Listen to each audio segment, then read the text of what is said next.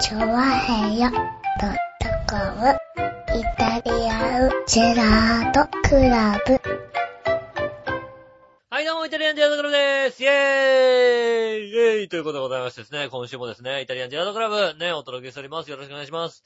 ねえ、当然、ね、一人でやりますんでね。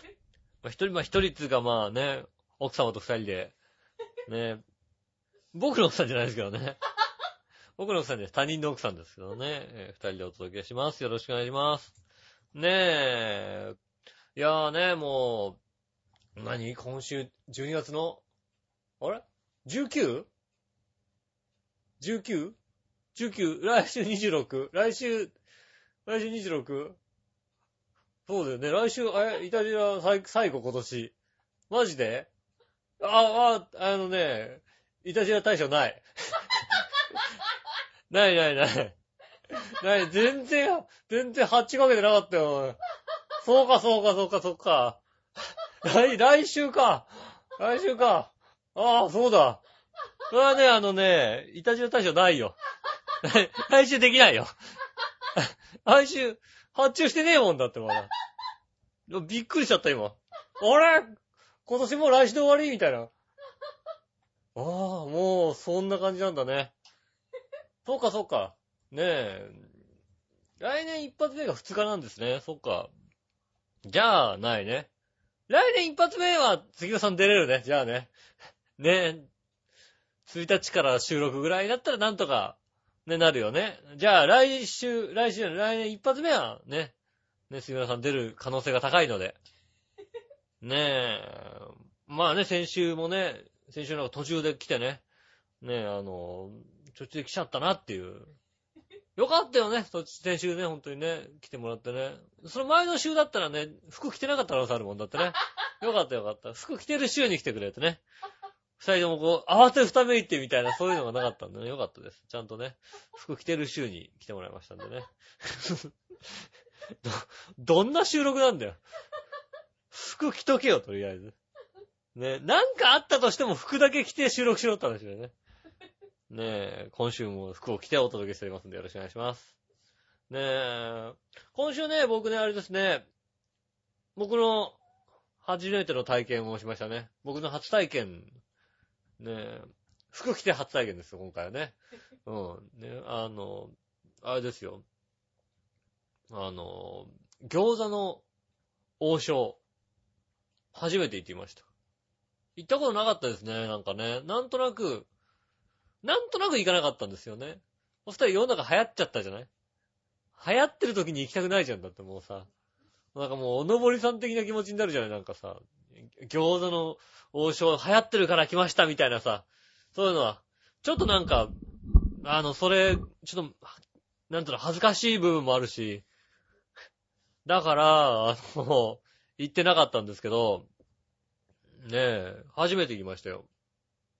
ねえ、そうね、あの、あれですよ。稲毛海岸にね、あるんだよ。あの、餃子の王将が。で、稲毛海岸ブームの頃一時期あったの、俺が。俺の稲毛海岸ブームが一時期あって、稲毛海岸ブームってなんだった話ですけど、あの、稲毛海岸にやたら行ってた時期があって、別になんか、なんとなく、あの、なんでしょうね。買い物するのに稲毛海岸の行ってた時期があってね。不思議な時期があったんですけども。ねえ、その時期に、ああ、そこに餃子の王将あるの寄ろうかなと思いながら、寄り忘れてたら、もう寄らなくなっちゃいましたね。で、それ以降はもうなんていうの、自分の行動範囲に餃子の王将がなかったっていう、ねえ、部分もあったので。餃子の王将もないし、日高屋も行ったことないんじゃないかな。あの、外でラーメン食べないのかもしんないね。なんかね、ラーメン屋さんってさ、ラーメン屋さんって、食べたらすぐ出なきゃいけない感じするじゃない？ラーメン屋さんとか牛丼屋さんとかって。でもなんか、外で食べるときって俺ゆっくりしたいのよ。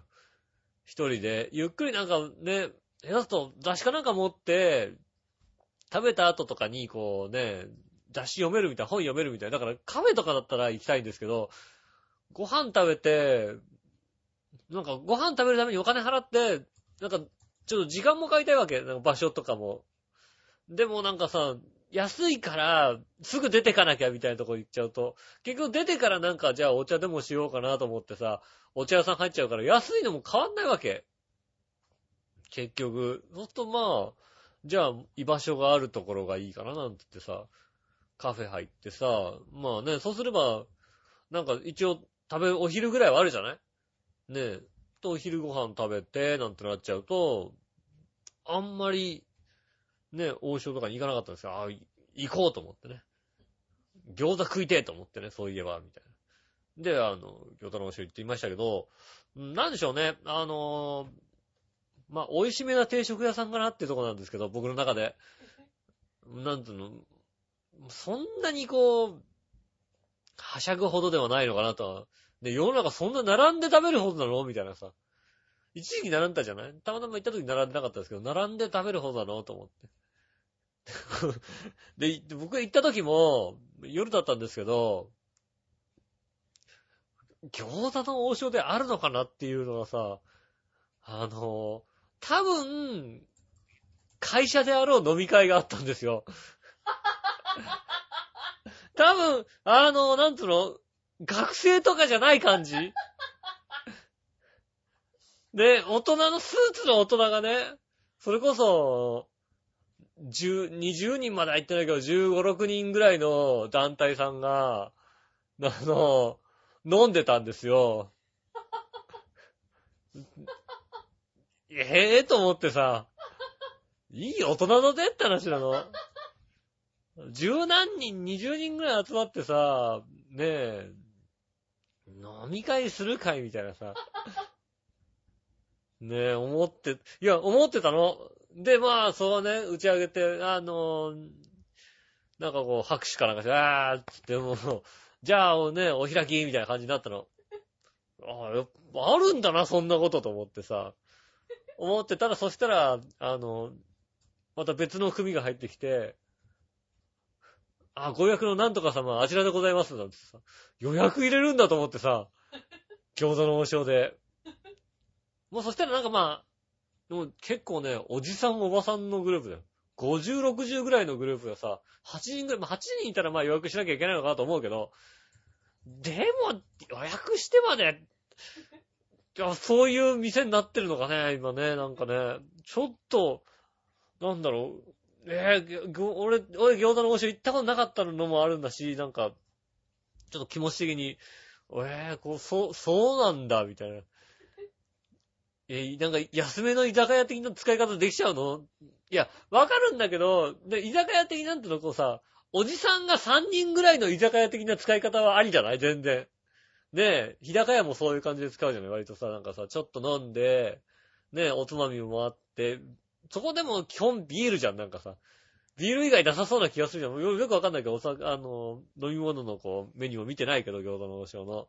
ねえ、でも、ビール、そんなにさ、おっきな飲み会でさ、みんなビールってことあんまないじゃん、なんかさ。ねえ、餃子の王将でやりましょうって言ったやつがすごいよね、なんかね。じゃあ今回、ちょっと、あの、忘年会なんですけどさ、忘年会だろう多分ね、12月なんだからさ、忘年会餃子の王将ってどうよと思うわけ。じゃあ忘年会ちょっと餃子の王将でやりますかって言った時にみんな、えって思わない？いいけどって話になるよね。俺はこうね、もうちょっとなんかさ、飲み会的なところでいいんじゃないって思っちゃったんですよね。いやーね、まあ、そうですね、餃子の王将の、まあ、餃子は、普通ぐらいかな。まあ、あの値段、あれの値段であれぐらいだったら、まあいいかなぐらいの、そんな感じですよね。なんだろう、餃子ってさ、美味しい店の餃子って結構行くんだけど、肌に合わないと普通なんだよね。なんだろうね、こう。そのね、僕の中の餃子のね、美味しさなんかピンポイントにあるみたいで、まずい餃子とそんな出会わないんだけど、美味しいって餃子もあんまり出会わないのね。ピンポイントにどっかにこう、ツボがペーンってあるんだと思うの。なんでこ針ポッて打たれてさ、ここだってとこがあるはずなんだけども、それ以外のものだとね、割と、あ、普通、普通、まあ美味しいとは思うけど、割とあの、美味しいと言われてる亀戸餃子ってあるんですけど、あの、亀戸の駅前にあるんですけど、そこはね、あのね、餃子しか出してこない店なのね。餃子だけの、それもなん、もう、老舗なのよ、割と40年、50年やってるような老舗で、餃子しか出ないの。メニューは餃子とビールぐらいじゃないかな。あとね、日本酒とかだよ。カップとかそんな、ワンカップとかそんな感じの店で、で基本餃子なの。ねでもなんかさ、そう、餃子だけでやってきたってすごいじゃない？ってことは、実力が相当あるっていうハードルの高さ、上げちゃうわけですよ。だって餃子しかないんだよ、だって。ね、餃子以外のメニュー、ラーメンとか別に一切ないわけ。で、ね、入ってみて、で、食べて、食べたりなんかこうね、いろいろやってく、食べてみながら、ね、店の中見ながら、あ、この店がこう生き残った理由は分かったってことは分かったんですけど、まあまあ、でも他の人に言わせると割と美味しいって言うんだけど、僕は普通そんなにとんでもなく美味しいとは思わなかったのね。ただ、あの、店入って、とりあえず餃子の店で、餃子2枚からスタートなのね。入って座ったらまず餃子2枚出されるわけ。で、1人前が250円なの。で、2人前500円なの。で、ご飯もないの。そうすると餃子しかないの。で、餃子しかないと、で、野菜結構入ってる餃子で、あんま肉が入ってない餃子、野菜餃子なんですけど、そうすると、2枚だと足んないわけ。そうすると3枚目頼むじゃない？それ750円なわけ。で、客単価750円の店って割といい、あの、なんとかなるのよ。で、さ、で、ビールかなんか頼んだら1000円になっちゃうのよ。で、ランチでも、ね、1000円ぐらい、500円じゃ帰ってこれないけど、やっぱり、餃子2枚しかないから。ご飯出さないって理由わかるそこに。ご飯、ご飯出てきたら、餃子、下手すと1枚でいいわけだよ。で、ご飯出て、で、500円でなんとかなるじゃないでもご飯出ないから、そうすると、うん、餃子10個だとやっぱ大人は足んないわけだよね。ねそれで、あ、この店は生き残れるなと思って。まあまあ、まあまあな餃子出すんだよ。いや、わかんない。あの、他の人が食べたら美味しいと思うかもしれないけど、僕はなんかそんなにとんでもなくって感じじゃなかったんですよね。ねえ、だから、あまあ、ねえ、あ、こうやって、餃子、俺なんか合わなかったら合わないのかもしれないんですけど、ぜひね、あの、餃子の王将行ってね、あの、美味しいっていう方はね、あの、一つ、いや、ここがこういいんだよとかね、こだわりがある方、ぜひね、教えていただきたいなと思ってるんですよね。ね、ラーメンとか餃子ですよね。つい先日、あのね、元、チョアヘヨのパーソナリティである、チョア、あのね、チョアヘヨのパーソナリティである、チャドランさんから、あの、ラーメン詰め合わせをいただいてましてね、送っていただきまして。ね、あの、お歳暮としてね。チョアヘホームにはチーズかなんか来たって話だよ。うん、ねえあ笑いのお姉さんも非常に喜んでおりますんでね。ねえチーズの詰め合わせかなんか送ってね、ね、僕のね、あの、チーズとかが好きだからいいんじゃないなんていう、そういう一言でね。僕のおかげですからね。ね、僕のおかげなんでね。で、ラーメンをね、こう、いただきまして。まあ、詰め合わせでね、なんか札幌のラーメン、ね、何種類か、みたいなのいただきまして。その中にね、あのラーメン屋さんね、純連ってラーメン屋さんがありまして。ね、あのそこはね、札幌の、まあ、純、純連も有名な店なんですけど、札幌のスミレっていう店があるんですけど、まあまあ、純連って書いてスミレとも読むんですけど、ね、純連っていう店が、スミレとの、スミレっていう店もありまして、その店の、なんか、やってる人は兄弟かなんかなのかな？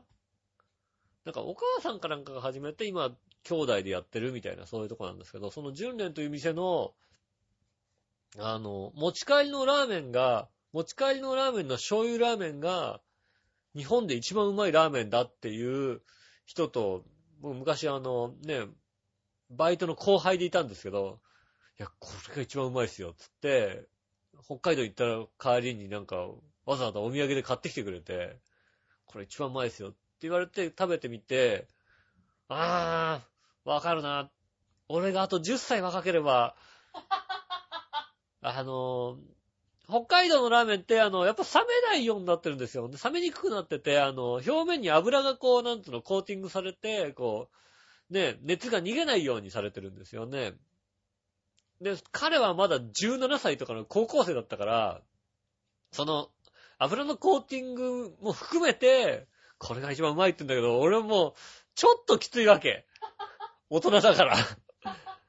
ね本当にもうね、20代後半になってましたけど、もう10年くらい前の話ですよ。ね、20代後半になってましたけど、ね、ちょっと重たいなと思ったんですよね。でもまあ確かに美味しいのよ。ね、日本一ではないけども、でも美味しいなと思いましてね。もうちょっと俺さっぱりとかいいなと思ったんですけど。ねああ、そういや、そんな話を思い出しててね、あそんな人もいたなと思って。大道くんって子なんですけど。で、その後ね、あの、専門学校、ね、北海道のなんか、あの、パイロットかなんかになりたいって、パイロットの専門学校かなんか行きましたよね。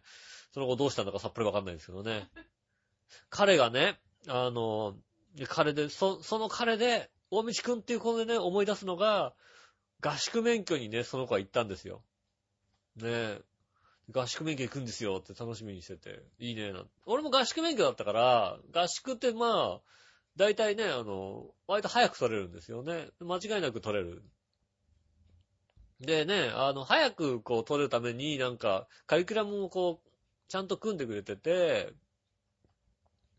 で、割とだから、あの、なんつうの、教習所的にも、こう、早く出てってくれた方が、回転が早いから、あの、長くいさせたって、なんか安心プランとかだと長くいさせたって、あの、変わんないから、あの、できるだけ早くできるような感じのこうカリキュラム組んでたり、勉強もそう、なんつうの、あの、ちゃんとできるように教えてもらったりするっていう、割とね、あの、優しいんですよ。普通はね。彼の言ったところがね、俺聞いたところです。最悪の、最悪の自動車教習所に彼はね、あの、行きましたよね。あの、どっか田舎に行ったんですけど、地方に行って、で、まず、あの、多分その教習所の評判が良くないんだろうけど、あの、来てる生徒の質も悪いんだ。で、たまたま入った時に、同じ黒いに入った、あの、入所した人がいて、その人は、えっ、と、まあ、ラジオで表現するのは、一番、うーん、そうね、やーのつく職業の人みたいな、そんな感じですよね。自由な感じの、なんでしょうね、こう、割と力ずくでこうね、何かをね、あの、決めてしまうような、そういうような感じの、えーお仕事をしてるような方らしく、どうも、あの、免許が取り消しになったであろう感じの人でね。うん。免許が取り消しであったんであろう感じの人なんですけど、あの、自分のルールで動いてる人だから、自分のルールで動いてる人だから、合宿免許に来たんだよ。合宿免許に、合宿免許に、な、何で来たって、自家用車で来たっていうね。てめえの運転で来たって話だよ、だって。てめえの運転でこう来たらしいんだよね。が合宿免許を。聞いたことないでしょ、そんな人。でも、なんかね、ね、それはね、あの、やーのつく方だよね。しかも割とこうね、評判の良くないようなね、学校なんで、もう受け入れるらしいんですけど。帰れって言わないらしいんですよね。その方がね、やっぱ合宿所、同じ合宿所にいるわけですよ。そうするとね、まだね、そのね、彼なんてのはね、あの、まあ、10年前でまだね、未成年の子ですよ。ね。でもね、あの、やーのつく方にね、あの、毎晩毎晩ね、酒盛りをさせられるというね。なんでしょうね、こう、その人の部屋に行かされて、ねえ、毎晩毎晩、それがまずあるというのが一つね。ねえ。で、合宿免許だから、ご飯もつくわけですよ。ね、あの、寮にあって、寮に行ったらもうご飯、晩ご飯ついて、それで晩ご飯、ね、授業終わったら晩ご飯食べて、それで部屋に帰るみたいなことなんですよ、普通は。で、彼とかもついてたんです。ね。で、それがね、なんかね、ご飯の時間がやけに早くて、夕方5時から6時なんですって。ね。で、5時から6時の間に食べないと、ダメなんですって。ね。でもなぜかそこに、教習が入るんですって。で、教習が入ったら、5時から6時の間に教習入ったら、ご飯食べれないんですって。そんなルールねえよって話なの。どっちか配慮しろよと。ね、5時から6時までしか、はい、食べれないんであれば、教習所の方が5時から6時に教習入れるなって話ですよ。もしくは、いや、俺のね、行ってた教習所のね、あの、あれですよ、合宿免許は別に、随分な時間、それこそね、夕方6時ぐらいから夜の9時ぐらいまで普通に、ねえで最後の授業まで終わって帰ってきてもご飯は食べれるように絶対なってるわけですよ。当たり前ですよ、そんなのは。そりゃそうでしょって話だ。ねえ。それであれですよね、あの、仕方がないから。まあ、それも抗議してもいいとこだと思うんですけど、ねえ、仕方がないからね、あの、ラー、じゃあカップラーメンをね、ちょっとね、売店で買おうかですね。売店で買ったりするわけですよ。売店でカップラーメン買って、部屋戻って、箸もらうの忘れたと。箸もらいに行くと、すごいごねるらしいんですよ。あの、いやさっき買ったろと。さっき買った、いや、箸だけは渡してないみたいなこと言われるらしいのよ。そんな、なんでさっき買ったでしょっていう。今買ったとこじゃん。だってお前箸渡さなかったろって話なんだけど。ねえ。それでなんかね、あの、えー近くのコンビニに買い出しに行こうと思っても、買い出しに行くとなると、えー歩いて片道で1時間かかるって言ったかなうん。だからなんと、僕のあの行ってた 教習所は、コンビニがすぐ隣にあったんですよね。で、バッて出てって、あの、コンビニ行ってか、帰ってくれば、だから1時間、あの、なんていうの、空きが1時間あったら、コンビニ行けるみたいな状態なんですけど、それこそ授業の空きが3時間ないと、2時間だと行って帰ってくるのきついみたいな状態なわけですよ。まあね、あの、一人乗せてってくれるってやつはいるんですけど、ね、やーのつく人はね、あの、車で来てるから、乗せてってくれるって人、あの、ね、い一回乗せてもらったらしいんですけど、あの、非常に怖い運転しかしないらしくて、乗りたくないらしいんですよね。だから、ちょっと教習所の前でヒッチハイクしていくっていうね。そんなレベルらしいんですよね。いやー、それでね、授業もね、なんかそこのね、あの、またね、あの、なんつうの、そこの教習所の先生が、じゃあ、いい人かっていうと、いい人じゃないっていうね。だいたい教習所で、なんつうの、検定とか、修了検定とかあるんですけど、ね、あの、なんか、道歩いてるとさ、検定中みたいなさ、あの、車とか走ったりするじゃない？教習所の車で。で、そう検定の時って、間違えても慌てないでくださいって言われるわけ。必ず。ね。道間違ったとしても、ちょっと間違えましたって先生に、じゃあ、先生が次こっち曲がってこう、戻すからって。あの、リルートちゃんとしてくれるから大丈夫ですよって俺は言われたの。うちの教習所では。うん、だから、そのね、慌てないで、ね、そういう時も慌てないで、あの、それでね、そう減点になるわけでもないので、慌てないでちゃんと戻れれば、普通にで、あの、時間的に問題なければ大丈夫ですよって言われるわけ。普通そうなはずなんだけど、彼の言ったところは、道間違えたら、下打ちされたっていう話ですもんね。下打ちされて、下打ちされて、怒鳴られて、戻ってきて、あれ、お前がお前、道間違ったから時間かかったろって文句言われたっていう、最低なとこなんですよ。すごいですよ。そのさ、なんだ、全部の最低が揃ったって珍しいのよ。ね、一緒に行ったやつが、ね、あっちの人、ね、でね、寮の人がね、寮で飯が食えねえ。で、教習所のやつが嫌なやつってそんなね、全部揃わないの。どれか一個だよ。だから教習所、あの、ね、あの、教習所行って、うちの教習所ひどかったよねって話をしてる人聞いて、いろんな人聞いても、それに勝ることはないわけ。だからもうね、なんつうの、帰ってきたら、そのね、大道くんはね、げっそり痩せて帰ってきたんだよね。どうしたの？って言ったら、これこれ教習所で、ご飯も食べれなかったんです。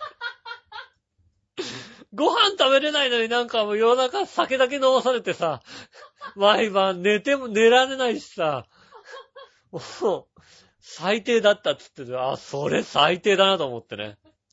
ねえ、いやー彼の、彼のことちょっと思い出しちゃったね。最低な、ねえ、教習所の思い出の話を。ねえ、ああ、それ最低だ。俺もね、教習所悪かったかなと思ったけど、俺最高の環境だった。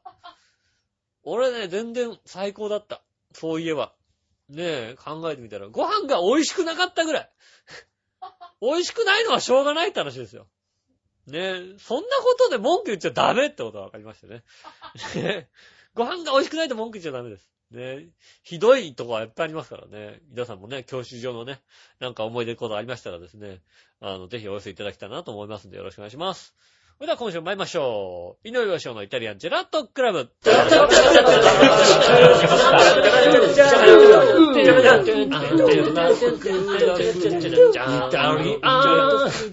ラートクラブ。チャッチャッチャチャッチャ。はい、どうもみなさん、こんにちは、井上翔です。ということでお届けしております、イタリアンジェラートクラブでございます。今週も井上一人で、あと、笑いのお姉さんでお届けしております。よろしくお願いします。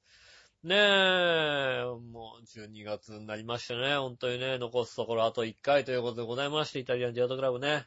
ねえ、ね今年もね、皆さん何があったんですかね。ねえ、特に何もなくお届けしました、イタリアンジェラートクラブですけどもね。何もなくではないな。相方がいなくなったからな。一人。ねえ、相方募集中なんでね、ぜひね、あのね、え ー相方、相方候補の方はね、ぜひ、私がやりたいって方が言ってましたらですね、えービーチボーイヤー以外でお待ちしておりますんでね。よろしくお願いします。ねえ、メール募集中でございます。皆さんからですね、ぜひですね、あの、メールいただきたいと思います。ねえ、いや、ほんとね、メールいただいて、今年もメールたくさんいただいてありがとう、ありがたい話でございますですね。えー、今週もいただきました。えー、ジャクソンマンマさんからいただきました。ありがとうございます。井上さん、いたら杉村さん、こんにちは、こんにちは。いません。アメリカのクリスマスについてです。あ、もうクリスマスですね、もうね。あ、ってことは今週末クリスマスなんだね。そっか。えーっとね、ちょっと、石を投げる準備をしたいと思いますね。世の中のね、こう、ポケットに石をたくさん入れてね。うん。お前らかーってこう投げるっていうね、音にしたいと思いますんでね。えー、アメリカンクリスマスについてですが、日本と随分違う雰囲気かもしれません。まず食べ物です。日本は普通にスポンジケーキとかブッシュノエルみたいな名前のケーキを食べますが、アメリカはクッキーとかカップケーキをクリスマスの感じにデコレーションしたものを食べます。へー。えーメインは日本はチキンを食べますが、こちらはハムとかローストビーフみたいな感じです。えあれじゃないの？あの、七面鳥じゃねえの？あ、感謝祭なのか。七面鳥は。そうかそうかそうか。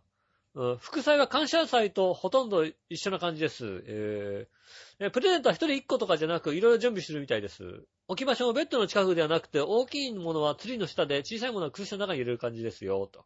えーえー住宅街のデコレーションも半端ないです。えー民家の庭に業務用みたいな大きなサンタとか、雪だるまのバルーンがあったり、ライトの数も半端ないし、通行人に、通行者が見えるようにクリスマスまでのカウントダウンのパネルがあったり、置いてあったりしました。えー日本でも一時期は競って飾り付け入りましたが、今はどうですか？震災で自粛とかしてるんでしょうか？ああ。ねえ、各家のそういえば、飾り付けってちょっと今年少ないよね。街中は多いよね。街中はなんかあれですよね。割と普通の道のさ、街路樹に電気ついたりしますよね。割と今年。街中は多いけど、家は確かに減った。特に浦安だからかもしんないけど。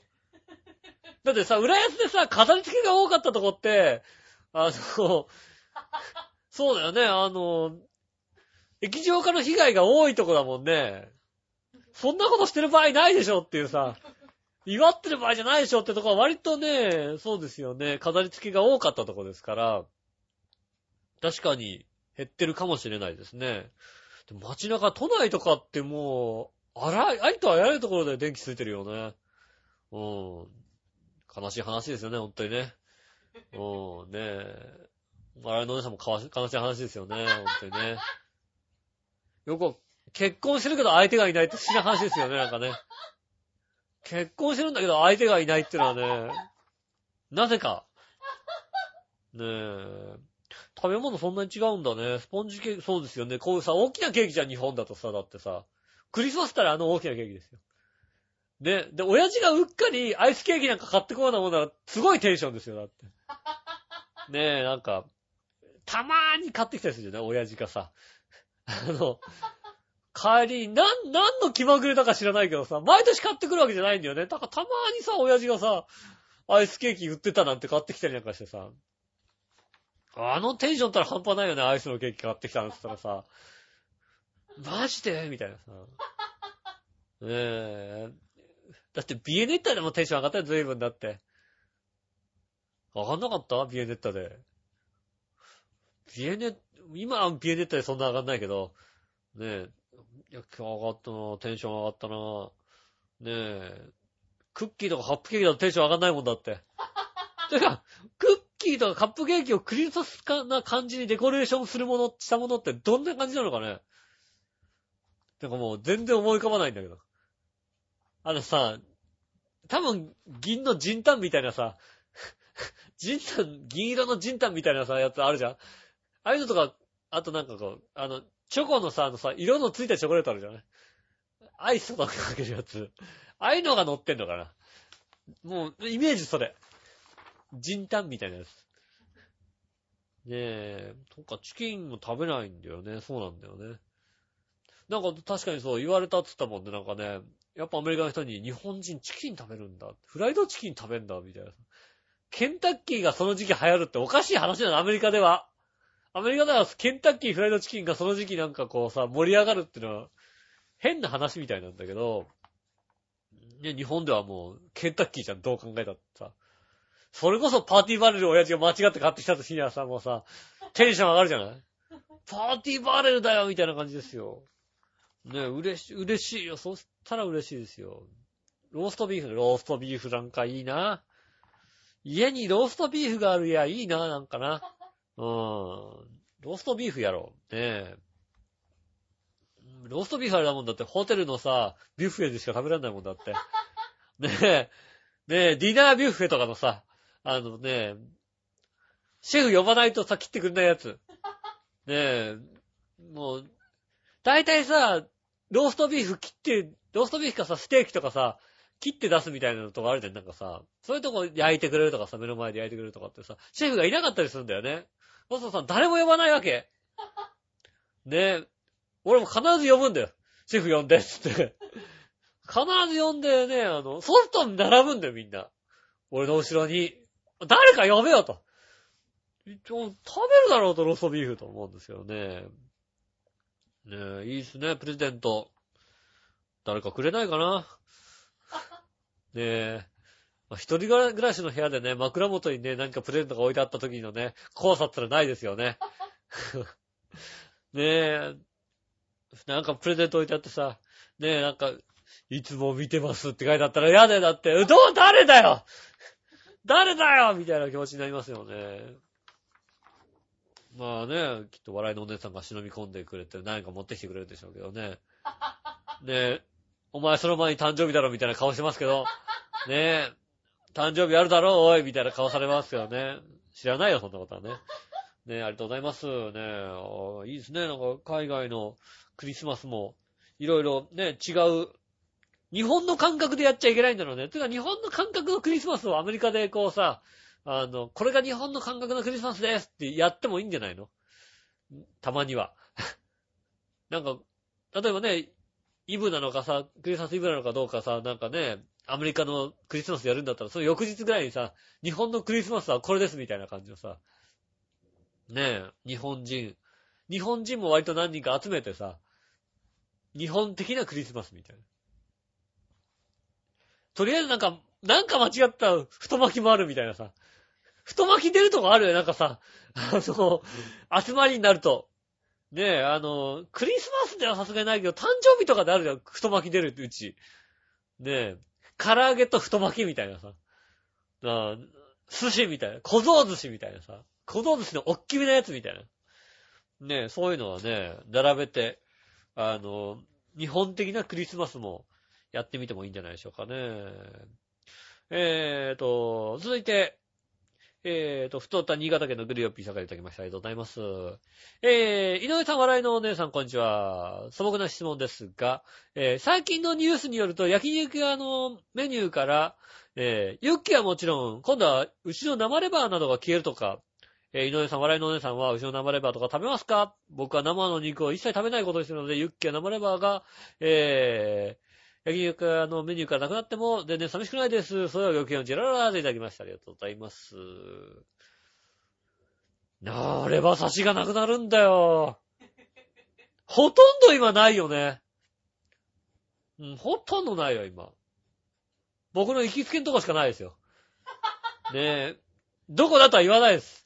言ったら怒られる可能性ありますから。あそこはまだやってますけど。ねえ。レバ刺しなくなっちゃうの痛いよね。美味しいんだもんだって。美味しい店のレバ刺しは美味しい。美味しくないところで食べると美味しくない。びっくりするぐらい美味しくないとこあるもんだってね。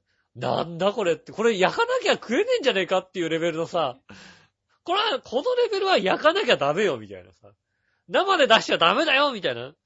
そういうレベルのね、レバ刺し出すところありますけどね。でもね、まあ、いやー、なくなっちゃうのは非常に、ちょっと、困ります。ね困るので、えー、ね、ぜひとも、なんとかしてもらいたいと思います。ねえ、なんか、自己責任でやらせてくんないかな。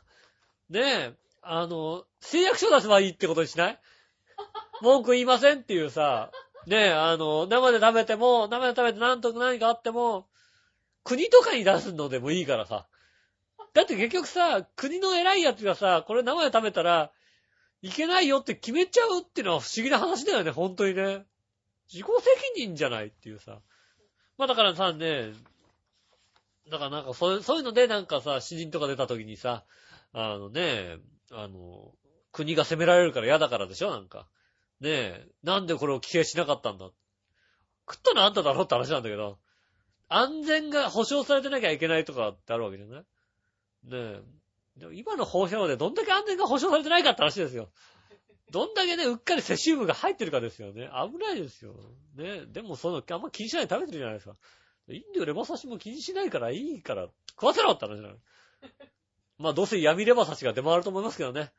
ね本当にね、焼いてくださいって言ってさ、ねえ多分一番初めに言っても焼いてくださいって言ってね、ねえごま油とね、こうね、塩とかね、醤油とか出てきてね、これ、遠いとこレバ刺しだぞみたいなさ、あ、焼いて、焼いてくださいね。生でも食べれますけどっていう レベルだと思うんだよ。そういうのが出てくると思うんでね。まあまあ、そういう、闇レバ刺しの店はだから告発しないように皆さんね。こっそり食べましょう、皆さんでね。えーと、続いて、えー、紫のオーダーさんからいただきましたありがとうございます。井上さん、お仕事中の局長、笑いのお姉さん、ジェラート、ジェラート。ねえ、局長、だ局長聞いてないです。えー先週久々に登場したにもかかわらず、マイクはないわ、つなげてもマイクのレベルはあまり上げてもらえなかった 局長に、お湯をかけるようです。申し訳ありませんが、申し訳ありませんが、えー、新しい冷蔵庫 500ml って、ペットボトルかよそんな容量じゃ笑いのお姉さんの胃袋見させないやろね、500リ、500リットルなんですよね。500ミリリットルってこれ、これぐらいですから、ペットボトルぐらいですからね。あれ、保存するものがなく、全部食べるから、ペットボトルサイズで大丈夫なの？教えて井上さんっていうことでね。わかってますよ。ただ言い間違いなんですよっていただきました。ありがとうございます。突っ込みたくて仕方がないで突っ込みました。局長お仕事頑張ってくださいね。ね残念ながらね、お仕事かどうかわかりませんけどねって言ったらね、一応信じてますよって言ってるからね。まあお仕事なんでしょうね、多分ね。ねえ、マイク上がってなかったみたいですね。先週ね。あの、突然来るからだよね。ちゃんとマイクのさ、ジャックとかをこうさ、ギッと見てさ、ねえ、やらなきゃいけないと思うんですよね。なんかまあね、こう、まあ、あれです、あの、突然来なきゃいい。ね。完璧にさ、先週も完璧にさ、気持ちの中で井上義雄ワイドになってるわけだよ。ね。今週もイタリアンディランドクラブ、井上義雄ワイドイタリアンディランドクラブですよね。ここにさ、なんか、急にゲストが入るからさ、ねえ、ね、びっくりしたわけですよね。時間配分がもう成り立たないわけだよ。ねえ、なのでね、来るときはちゃんと言ってね。来るときちゃんと言ってね。ねえちゃんと服着なきゃいけないから。ねえびっくりしちゃうんでね。ね慌てちゃうんで。ねえ気をつけていただきたいと思います。ねえ続いて、紫の子さんもう一つ。皆さん、ジェラート、ジェラート。カロリミットのテレビ CM を見るたび、この CM ソングは局長が笑いのお姉さんへの気持ちを歌った歌なんじゃないかと思い、ま、にまにましております。どんな歌なの？俺、カロリミットの CM。ねえ、知らないですけど。もうね、あのね、本当にね、ブルーレイを導入してからね、テレビの CM を見なくなるって悪い癖がついてますよね。ねえ、もう CM だったらパッと飛ばすっていうさ。ねえ、よくないんですよ。民放はね、あの CM で成り立ってますから、ね、CM を飛ばしちゃいけないわけですからね。テレビ CM 飛ばすようなね。飛ばせる機能をつけるやつが悪いんだよ。ねえ、CM をどうにか見せるようにさ。本編の途中とかにね、本当は流しちゃいけないんだよね、あれでもね。なんか民放連とかでああいうのやっちゃいけないんだけどね、もういいんじゃないの？もう。で、そうやってるとさ、なんかさ、通販の番組とかやってるわけでしょ？あれって全部 CM なのにね、ね、よくわかんない。あの規定はね、よくわからないですけどね。あれもね、なんか通販バトルみたいになってて、もう、なんだかもう、番組なんだか通販なんだかわかんなくなっちゃってますから。ね特にね、BS なんか見てるとさ、あの、ショップチャンネルがすごい量流れたりするわけ。ねえ、BS のショップチャンネル半端ないよね、なんかね。あの、10時までこのチャンネルやってて、11時からこっちのチャンネルでやったりするわけ。ね。あの、で、12時からまた戻ってこっちのチャンネルでやったりするっていうさ、ショップチャンネルチャンネルを作っちゃえばいいじゃないと思うよね、だからね。BS とかでね。まあ、ほんとね、CM とかちょっとみんなそう、好きなちゃんとちゃんとチェックします。カロリーミットの CM チェックします。ね。つうか、えーっと、ね、メール見る前にチェックしろよと思いますよね。続いてもう一つ、紫のおかつさん。え皆さん、ジェラート、ジェラート。井上さん、先日のおしゃもじイベント、お疲れ様でした。まさか井上さんが前の席にいらっしゃるとは思わず驚きました。髪の毛の色が普通だったんで。皆さんの前に現れるときは髪の毛の色がね、変な色だったときが多いですよね。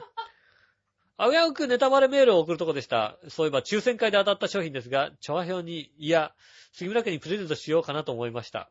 ねえ、友人が欲しがったのでプレゼントしてしまいました。局長の新年のお楽しみを提供できずに申し訳ありません。といただきました。ありがとうございます。えーとね、あれなんだっけな。ミコさんのコスプレかなんかかな。確か。ねえ、確かミコさんかなんかのコスプレでね、確かにね、あの、チャーヘルの方にね、送っていただいてね。あの、ね、ちょっとお楽しみでね。ね新年のお楽しみがなくなっちゃいましたけどね、あの、ねえ、奥、奥様にね、あの、来ていただいてね。俺があげたさ、サンタ柄のさ、下着セット、まだ置きっぱなしだよ。ねえ、サンタの帽子とさ、サンタのブラとサンタのパンティーがさ、セットになってるやつ。ねえ、あれもまだ、ねえ、これ、これ、こん今度これつけなさいね。今度オイルマッサージとかこれつけりゃいいんだよね。ねえ、いいよね。そしたら、なんか、楽しいも増えるじゃんね、なんかね。ねぜひね、あの、あの、笑いのお姉さんに似合いそうなコスプレがありましたらね、一つね。ね笑いのお姉さんが似合いそうなエッチなコスプレがありましたら、ぜひね、あの、あとはね、あのね、エッチな下着とかありましたらね。ねぜひね、あの、杉村さんのちょっと楽しみにして、うん。ね仕事で疲れて帰ってきてね、これなんだよみたいなさ、こう、こう、この格好すんなよみたいな気持ちになるかもしれませんけどね。ねえ、なんかもう、やる気満々やな、みたいな、そんなね、あの、格好ですね。ぜひですね、あの、そういうのありましたら、送っていただけたら、ねえ、いいと思いますんでね、よろしくお願いします。えー、もう一つ普通おった、グリューヨッピーさんがいただきました。え井上は、井上さん、笑いのお姉さん、こんにちは、こんにちは。最近アマゾンなどの通販で、アニマルビッグフィギュアという野生動物の等身大フィギュアが売り出されて話題になっていますね。見た目は、見た目はかなり精巧にできていて、本物そっくりと言えなくもない出来で、ゴリラ、ジャガー、パンダ、サイ、カバ、キリン、ペンギン、リクガメ、ジャンボカエル、人食いダメのジョーズなどが販売されています。えー例えばサイは強化プラスチック製で、全長315センチ。3メーター15なの。高さ149センチ。重さ116キロで、お値段71万9000円、プラス配送料3万円。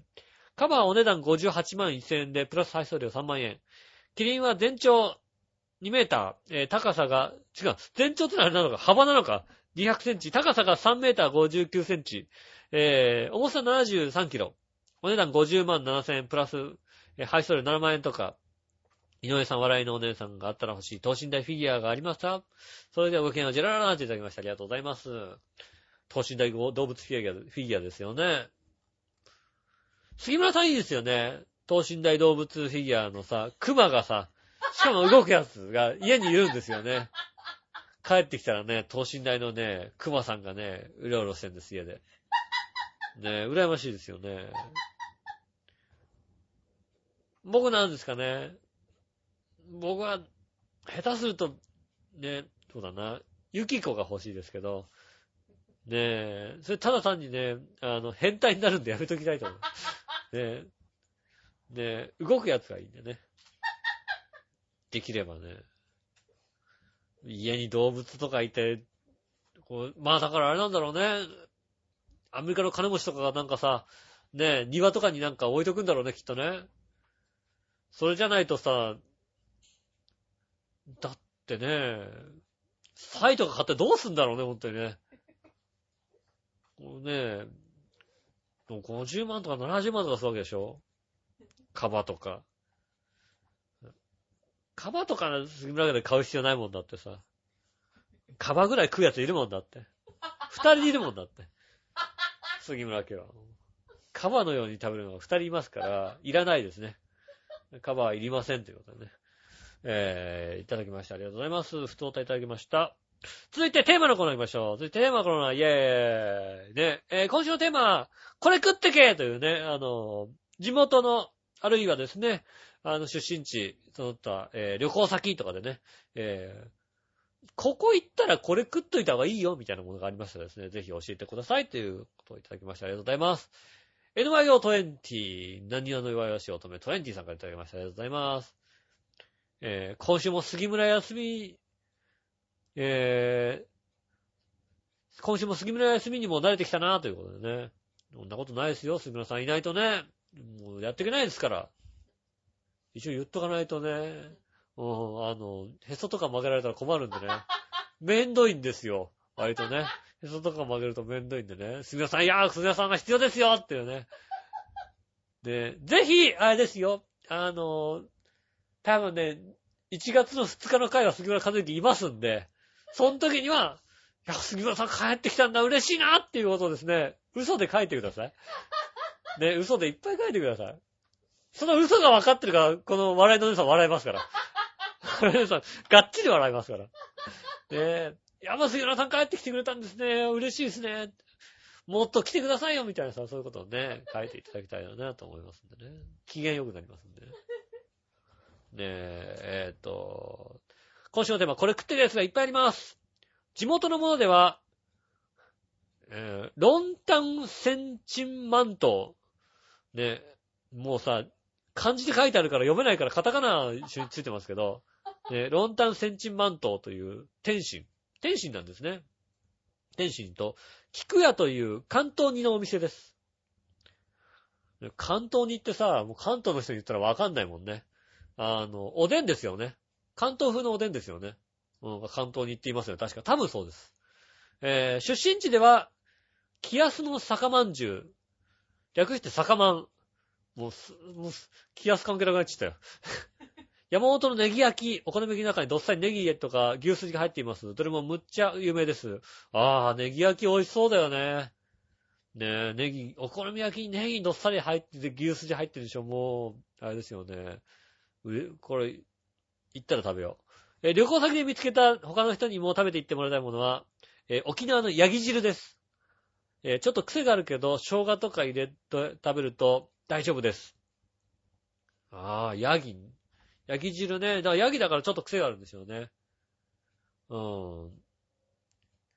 ん。ヤギはね、まあ、美味しくないって聞きますね。ねえ、ありがとうございます。ヤギ汁ね、あの、ヤギの、なんつったかな、ヤギの内臓煮込んだやつがあるんですよ。うん。ヤギのね、なん、なんと内臓を煮込んだね、あの、まあまあだからまあ、他のとこで言うとホルモン煮込んだね、肉ホルモンの煮込みみたいな感じなんですかね。ねえ、えっ、と、とんでもなくに、こ、こっちの人には合わないっていうね。うん。ヤギが一回食って吐いたみたいなやつだみたいな、そんなレベルらしいんですけど、そういうのがあるらしいんでね、それはね、ぜひ一回、ね、僕は食べたくないですけどね。ね、ヤギ汁、美味しいんですかね僕も沖縄行ったことないので、沖縄料理の店もそんなに、あれですよね、あの、あれぐらいしか食べてないですよね。沖縄そばぐらいしか食べてないので、ねえ、一回ちょっとヤギ汁とかちゃんと沖縄の料理の店にちゃんと一回行ってみたいなと思いますんでね。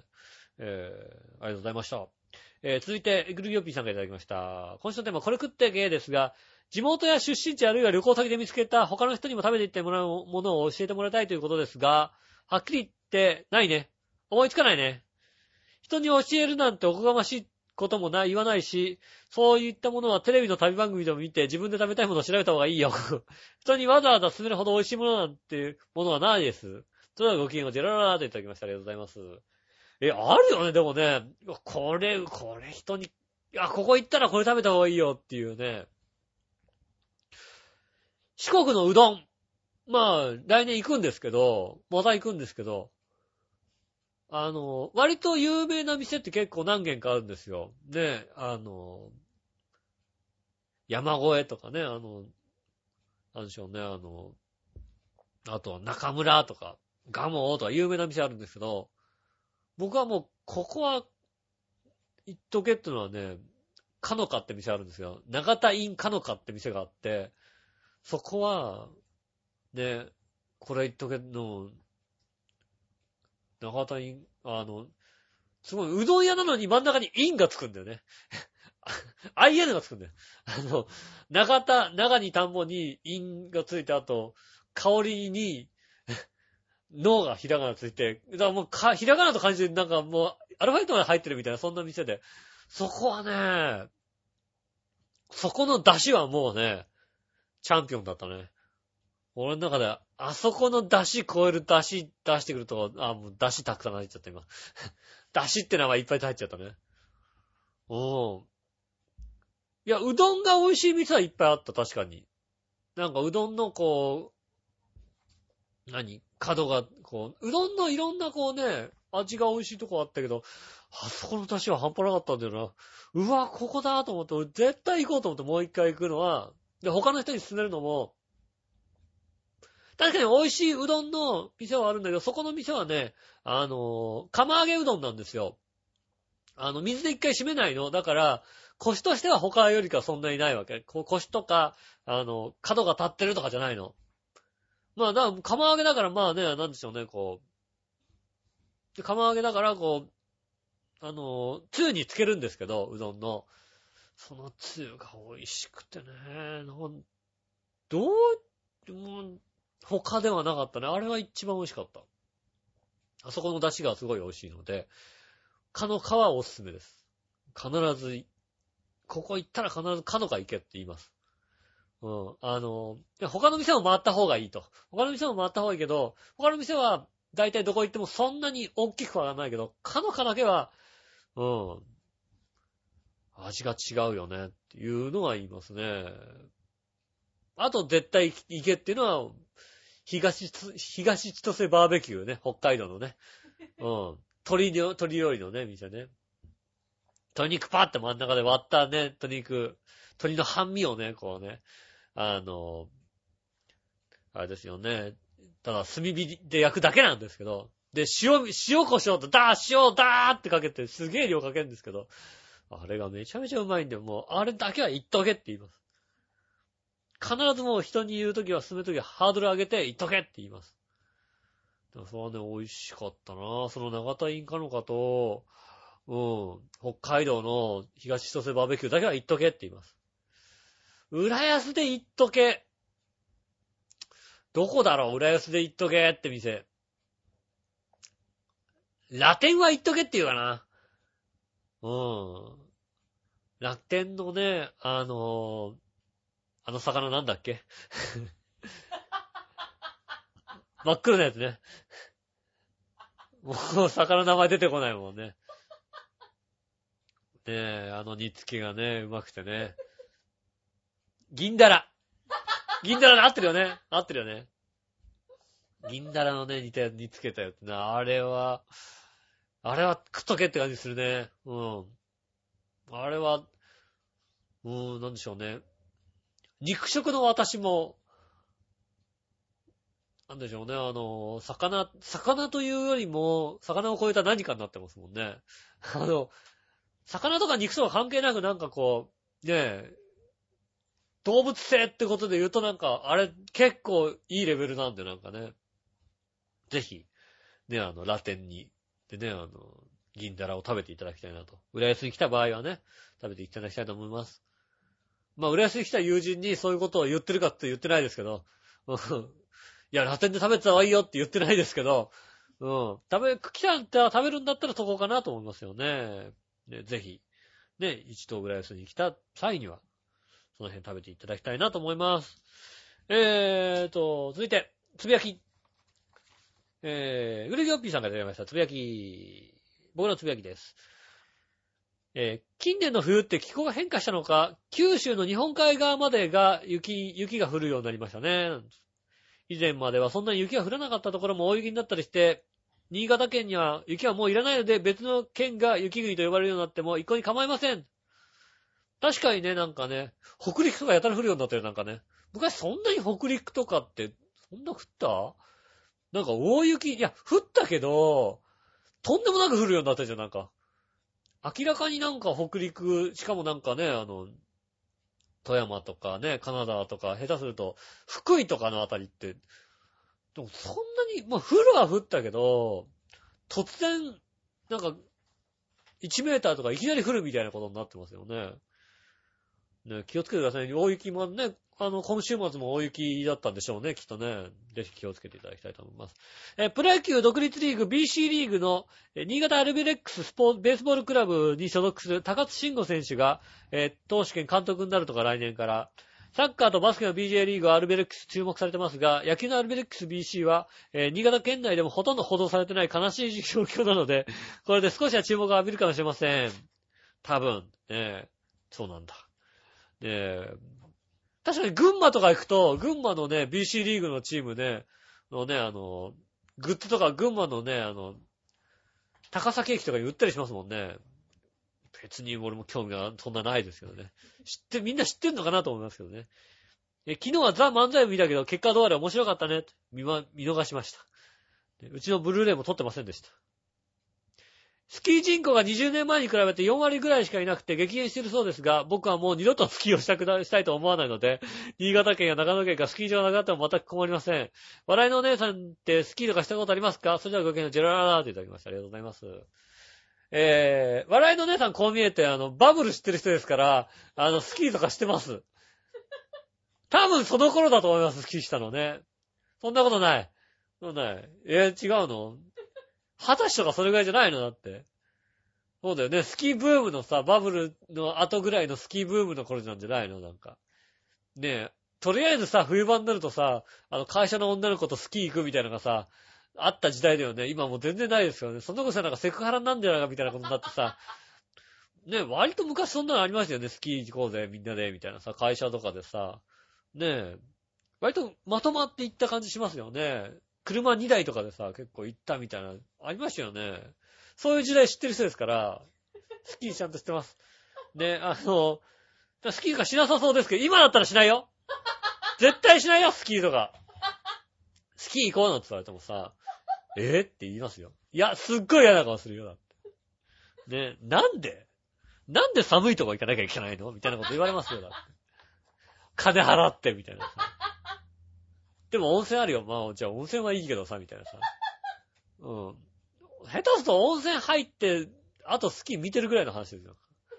ねえ、スキー場近くになんかないのとか言ってさ。なんか見るとこないのつってね。そういうとこ行かされます。ねえ。ねえ、気をつけてください。えー、続いて、えっ、と、NYO20 さんからもつぶやきいただきました。ありがとうございます。ね、ええーっと、ブログのね、あのね、予告の方のね、普通のお便りのと、と、普通のお便りのね、下にね、えー最近ね、書き始めたね、異常歌のコーナーにもお便り来てるんかな？来てないですよ。こっそりね、普通のお便りの下にさ、普通のお便りだけじゃなんだなと思ってさ、異常なお便りで、異常歌って書いてあるんですけどね。うん、来ないですね。異常歌来ません。えーっと、石川不良のところのお便りはいつになったらリスナーから来るんやろ。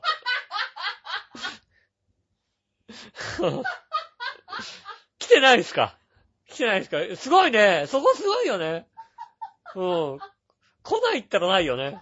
うん。ね。送んないでくださいね。まだまだ送っちゃダメですよね。今年のイタジラ大賞で自分が何に入るようなのか楽しみです。ね、いただきましてね。えー、残念ですね。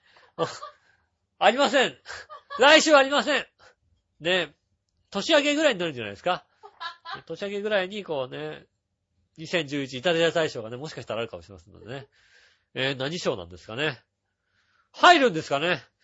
そういえばね、楽しみだ。ね、ありがとうございます。ね、不当だのコーナーでした。ありがとうございます。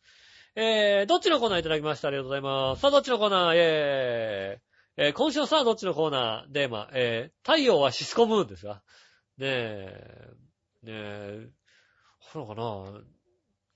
つんくプロデュースのさ、すぐいなくなった太陽とシスコムーンを皆さん覚えてないんですね。覚えてない。稲葉敦子がいたやつですよ、だって。もう全然知らないんだな、もうね。残念ですね。ね知らないらしいんでね。えーっと、グリーアッピーさんがいただきました。えー、シスコムーンって全然何のことなのかさっぱりわかりません。えー、この選択肢自体成立していません。だからまともに答えられませんが、昔いたらしい太陽とシスコムーンとかいうグループは全く興味湧きませんでした。あ、やっぱりそうなんだね。興味湧いてないんだよね。何人グループなのかもさえ知りませんし、一曲も歌は知りません。ねえ、それではごきげんようジェララージュできました。ありがとうございます。残念ですね。ねえ、知られてないです。ねえ、いたんですよ。ガタベキラを歌ってましたね。ねえ、NY20 さんもね、えー、素直に太陽です。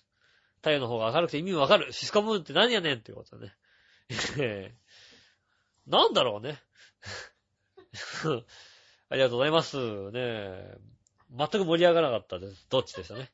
逆どっちえー、ねえ、野川渡人さんからいただきました。逆どっち松屋は好きやっていただきましてね。えー、牛丼屋さんですよね。正直ね、どっちも行かないんですよね。牛丼屋さんに行かないので、行くのはでも、好きやかな。角煮弁当をたたか買うのは好きやなので、角煮丼があるんですよね。確かね。そうするとなんか、買って帰るのはたまにやるね、すき家で。あ、角煮丼食いてーって思ってね。角煮丼ですき家。松屋はね、行かないですね。でも定食あんだよね。行かないですけど。吉野なんてほとんど行かないですね。なので、ええー、うん、すき家かな一応行くんだったらね。ね、すき家かもしれません。えー、続いて、えー、グリオッピーさんから逆どっちいただきました。ありがとうございます。えーと、井上さん、笑いのさん、こんにちは。井上さんのブログにラーメンのことが書かれてるので、こんなどっちはいかがでしょう。えー昔流行った、えー変な名前のインスタントラーメンといえば、博多もんなおうどんもん、おわたけ割って、へに、へこにかくバッテンラーメン。おわ、突破力草やんつきラーメン。僕は博多もんラーメンよく食べた記憶があります。笑い。それは、ジェラララいただきました。ありがとうございます。いや、突破力草やんつきラーメンは食べたことがある。食べたことがあるって見たことがあるけども、博多もんとおうどんもん、で、わかんないです。これはやっぱ博多系の人がわかんのかな？ねえ。ぜひね、あの、わかる、わかるゆっこちゃん教えてください。ねえ、聞いてないとは思いますけどね。聞いてたのは、あのね、あの時だけですね。あの、ねえ、イベントの後の時はね、すぐに聞かれてましたね。ねえ、ねえ、小出丸ちゃんが可愛かったんですよねってからね、言われますよね。うーん、そうです。小出丸ちゃんが可愛い、がって言ったか俺。小出丸ちゃんもって言ってないか。そうか。ねえ。それはね、失敗したなと思いましたね。小村小出丸ちゃんも可愛かったですし、ゆっこちゃんも可愛かったです。ねえ、失敗した。ねえ、逆どっちも一つ。えー、皆さん、笑いのさん、こんにちは。〇〇軍団といえば、石原軍団、竹志軍団、日光猿軍団のどれそれではごきげんようジェララーといただきました。ありがとうございます。笑いの姉さんは日光猿軍団だと思います。なんかもうさ、バナナとかずっと食ってそうだもん、なんかね、こうね。ねえ。続いて教えて皆さんのコーナー。何でもご存知の皆さんに質問ですが、お正月関係のグッズとして、AKO24 というものを売り出されたんですが、AKO24 とは何だと思いますか？それでは、つ、僕はついで忘れてしまったので、思い出させてください。それではごきげんよう、ジェラララ、いただきましたね。なんだ ?AKO24。ええ。AQ、なんだろう ?A、AKO。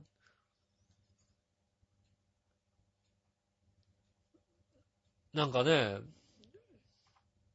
AKO27 だったらさ、ねえ、四十七士みたいなさ、アコーローシみたいな感じするじゃんだってさ、AKO、ねえ、AKO28 ってなんだ？ねえ、ねえ、すいません もう最近さ、知らないよね、井上さんね、割とね。えー続いて何でもご存知の皆さんに質問です。欧米ではクリスマスの必需品といえば、えー必需品らしい七面鳥の名前の由来を笑いのお姉さんに例えて教えてください。それが、それが OK のジェララーっていただきました。ありがとうございます。クリスマスじゃないんですよ。ねえ。感謝祭なんですって。ねえ。多分あれですよね。4択のクイズがやるんでしょうね。感謝祭ですからね。えー、七面鳥の名前をね、教えてください。そうですね。なんでしょうね。七面鳥ですよね。これ、面っていう字ですよね。これさ、面っていう字にさ、白いって書くと面白いって言われますよね。そうするとね、笑いのお姉さんは面白体型なんですよね。うん。七面鳥ですよね。まあだからね、笑いのお姉さんに例えてるんですよ。そうですよね。結構だから七面鳥ってね、鳥の中で割とね、こうね、いろいろ仕事をするやつなんですよね。調和表で言うとね、そんなね、いろんな仕事をするといえば笑いのお姉さんですよね。うん。まさに、七面六臂の大活躍。なので、七面鳥と言います。よし、決まった。ねよし、大丈夫。今週大丈夫。なので、七面鳥です。ね、大丈夫でしょ？これ大丈夫だよね。ねえ、七面鳥でした。ねえ。なので、七面鳥はそんな感じです。笑いのお姉さんは七面六臂活躍してると思います。してる？やってるね、ちゃんとね。ちゃんとやってるよ。うん、ちゃんとやってるんでね、あのね、杉村さん大変だねっていうよりもね、笑いのお姉さんもっと大変だねって言ってください。うん。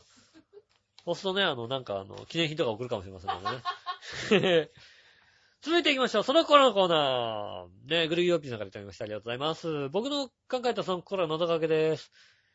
隠されてることや背後にあるものを見破るとかけて、えー寒冷な空気が移動してきて、急に、えー温度が低下する現象を届くその頃は、うーん、これはあれですよね。寒波ですよね。こうやって、なんかやった覚えがある、見た覚えがあるような気がするんだけどな。や、やってないかな。寒波ですよ。寒波です。ねえ。もう一つ。えー、幸せとかけて、高三と解く。その頃は。こう、これや、や、やってないか。なんか、毎週さ、て基本的に喋ったことも忘れてるし、リスナーさんからもらったお便りもどんなお便りがあったか忘れちゃうんですよ。高3ですよね、これね。高3だから幸福ですよね。幸福。どちらも幸福と言います？ありがとうございます。や、やってないか？なんか、ふとやったような気持ちになる。ねえ、やったのかどうかよくわ、本人も大丈夫？本人もなんかやったかどうかわかんないけど送ってない？ねえ。ねえ、か、ねえ。まあ、いただきました。ありがとうございます。ねえ、すべていただきましてね。えーメールいただきました。ありがとうございます。ねえ、えっ、と、まあ、来週もねメールお待ちしております。ねえ、えっ、と、各コーナー、ね、さらにはですね、普通おた、ねえ、お寄せいただけたらですね、いいなと思いますんで ね。あの、ぜひお寄せいただきたいと思います。えー、メールの宛先ですが、えー、ね、チャーヘイのホームページから、えー、ただけますね。ホームページの、えー、メールフォームの方からいただけますので、そちらの方、まあ、まあ、それからですね、チョアヘオアットマークチョアヘオ .com の方でね、えーいただけますんで、お寄せいただきたいと思います。これもあれだよね、あの、ね、告知があるんですけど、あの、プレゼントできないよね、もうね。もう時間ないよね。えーと、ユースタイル、えー、12月20日ございます。えーとですね、12月20日、えー、ユースタイル、えー、浦安市民プラザ、ウェブ101にてですね、えー行われます。えー、18時30分会場、19時開演、えー、ワンドリンク付き500円となっております。えー、今回のゲスト、カルマンタ、ね、えーと、今宵は南米のスタ、クリスマスということでございましてですね、南米のですね、えーと、フォル、フォルクローレアーティストのね、えーと、南米ペルーでですね、えーやってるらしいんでね、カルマンタのリーダー、ホセ・ウィリアムズ・フリッギレア、ガあ、あ、ね、そんな人。ね、そんな人がですね、えーと、出ますんでね、えーぜひですね、なんか南米のなんかこう、なんか笛とか吹くんですよ、なんか。ね、南米スタイルの。だから僕ら、僕にぴったりじゃないですかね。どちらかというとね。南米な感じのね、僕にぴったりな、ね、ラテンの、ラテンアメリカのね、空気がね、こう、出ますんで、ぜひ聞いていただきたいと、見に来ていただきたいと思います。10月、12月20日、ね、聞いた方はね、うんもう終わってるかもしれませんけどね。ぜひですね、あの、夜7時からやってますんで、ぜひ、おき、来ていただきたいと思います。えー、来年1月28日にはユースタイル祭り2も行われますんで、こちらの方にはですね、えー、バチさんとかですね、あとせん、あのね、先月やったヘイで同じようね、今井寛さんね。ミッチェルさんも出ますんでね、さらにはね、あの、もちろんね、あの、洋一郎さんも出ますんでですね、ぜひとも、えー、チェックしてね、出ていただけたらなと、見ていただけたらなと思いますんでね、えーそちらも、ユースタイル祭りもありますんでですね、ユースタイルの方ちょっとチェックしていただけたらなと思います。よろしくお願いします。ねえ、えっと、告知終わりということでね。えー来週ね、えー来週で今年最後の放送となりますんでね。えーっと、いたじら大賞あるかどうかわかりません。えー、えー、発注間に合わなければ、えー、来週ないかもしれませんですね。えー、よろしくお願いします。あと、えー今週の番組がやけに短かった場合は途中でマイクが落ちたんだなと思っていただければありがたいと思います。えー今週読まれなかった方ね、えー来週もしかしたら読みますんでね、毎週落ち、ライク、マイクが落ちないことを祈りますんでね。えー落ちもうね、このミキサーがおかしいの、もう。ちょっとでも触れた、触れなくてもマイクがポンと落ちる場合が多いの。新しくしろよって話なの。ねえ、ねえそんなことでございましてですね。ねえ、今週も、えっと、あとね、もう一回、今年、もう一回になりましたけども、えー来週もお付き合いください。よろしくお願いします。お会いいたい私、井上翔でした。それではまた来週、さよなら